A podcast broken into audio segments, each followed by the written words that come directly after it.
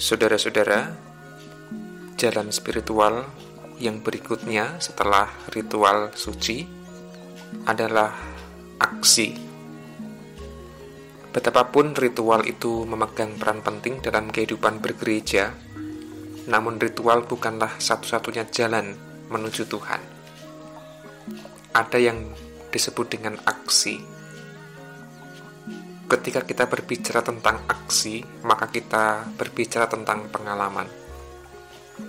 Dan bukankah sebelum manusia itu menjalankan ritual entah tradisi, budaya maupun agama, yang lebih dulu dialami manusia adalah pengalaman hidup itu sendiri. Dan dalam pengalaman berinteraksi dengan orang lain, di situ pula kita bisa berjumpa dengan Allah. Kalau kita mau bercermin dari sosok Yesus yang kita sembah, bukankah dalam kitab Injil terkhusus begitu nyata bahwa Yesus menyeimbangkan antara ritual dan aksi? Memang Yesus diceritakan beberapa kali masuk dalam bait Allah, beberapa kali masuk dalam rumah ibadat. Ia beberapa kali juga mengajar di tempat-tempat ritual itu. Yesus pun menjalankan ritual tradisi budaya Yahudi misalnya. Namun nampaknya yang menjadi penekanan bagi penginjil bukanlah ketika Yesus berada di tempat-tempat ritual keagamaan.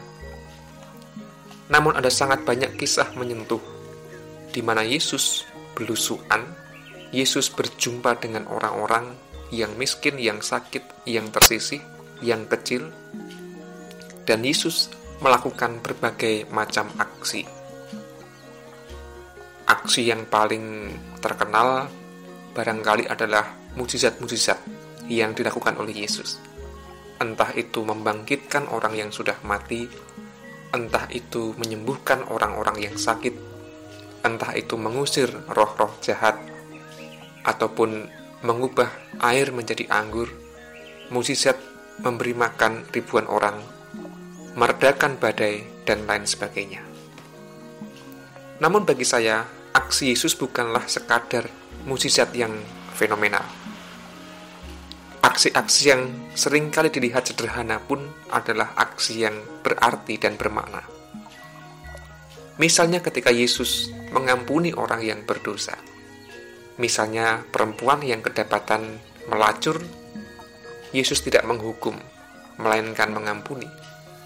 Itu adalah aksi yang berarti bagi perempuan, aksi yang berarti dalam rangka mendidik banyak orang yang menyaksikan adegan itu.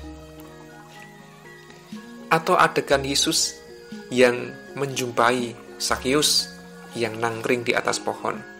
Lalu Yesus mau singgah menumpang di rumah Sakyus yang dianggap berdosa. Aksi Yesus yang mengajak bicara, bertamu, itu pun merupakan aksi yang berarti pada saat itu. Atau Yesus yang beraksi dengan mengajak bicara perempuan Sirofenisia.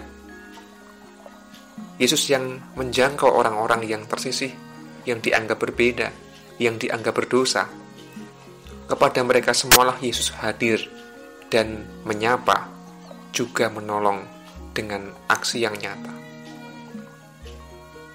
Nah, saudara-saudara, jikalau kita sebagai gereja mengakui Yesus sebagai juru selamat, bahkan Yesus sebagai teladan, bukankah semestinya kita pun perlu menyeimbangkan antara ritual dan aksi? Ada banyak orang merasa tersentuh dan bisa merasakan Allah justru ketika berada di luar tempat ibadah, bukan di forum-forum ritualistik, melainkan ketika terjun langsung dalam kehidupan nyata. Banyak orang merasa tersentuh ketika menolong orang-orang yang terpinggirkan, ketika menolong korban bencana, ketika menjumpai orang-orang yang miskin, orang-orang yang menderita. Di sanalah banyak orang sebenarnya juga sedang berjumpa dengan Tuhan. Maka aksi diakonia menjadi bagian yang tak terpisahkan bagi gereja. Saudara-saudara, Yesus pernah bersabda ketika menggambarkan bagaimana penghakiman kelak. Sang raja itu akan datang dalam kemuliaan, memisahkan orang-orang seperti gembala memisahkan domba dan kambing, sebelah kanan dan sebelah kiri. Kriteria yang dipakai adalah ketika Yesus lapar, orang-orang itu memberi makan, haus memberi minuman. Ketika Yesus telanjang, mereka memberi pakaian. Ketika di dalam penjara, mereka mengunjungi. Ketika orang asing memberikan tumpangan. Lalu orang itu bertanya, kapan guru kami melakukan itu? Yesus menjawab, segala sesuatu yang kamu lakukan untuk saudaraku yang paling hina ini, engkau melakukannya untuk aku. Yesus menegaskan segala sesuatu yang kamu lakukan. Jadi aksi melakukan secara nyata menjadi ukuran yang sangat penting dalam kehidupan. Yesus juga pernah bersabda, bukan orang-orang yang berseru Tuhan, Tuhan yang akan masuk dalam kerajaan surga, melainkan semua orang yang melakukan kehendak Bapa. Sekali lagi melakukan menjadi bagian yang penting. Rasul Paulus pernah bersabda, tinggal ketiga hal, yaitu iman, pengharapan, dan kasih dan yang paling besar di antaranya adalah kasih. Lagi-lagi soal tindakan, bukan sekadar iman, pengharapan, namun kasih.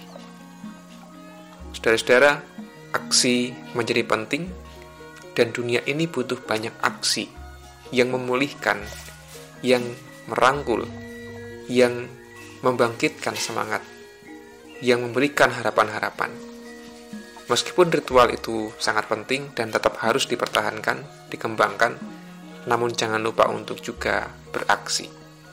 Entah aksi pribadi kita masing-masing maupun aksi kita dalam komunitas. Di dalam aksi, kita juga bisa berjumpa dan mengalami Allah. Bunda Teresa pernah berkata, ketika ia membasuh, merawat, menolong orang-orang yang tersisih, yang sakit kusta atau lepra di Kalkuta, India. Ia menghayati bahwa yang sedang ia basuh, yang sedang ia tolong adalah Yesus sendiri. Yesus yang hadir dalam diri orang-orang yang miskin. Selamat beraksi, Tuhan memberkati. Amin.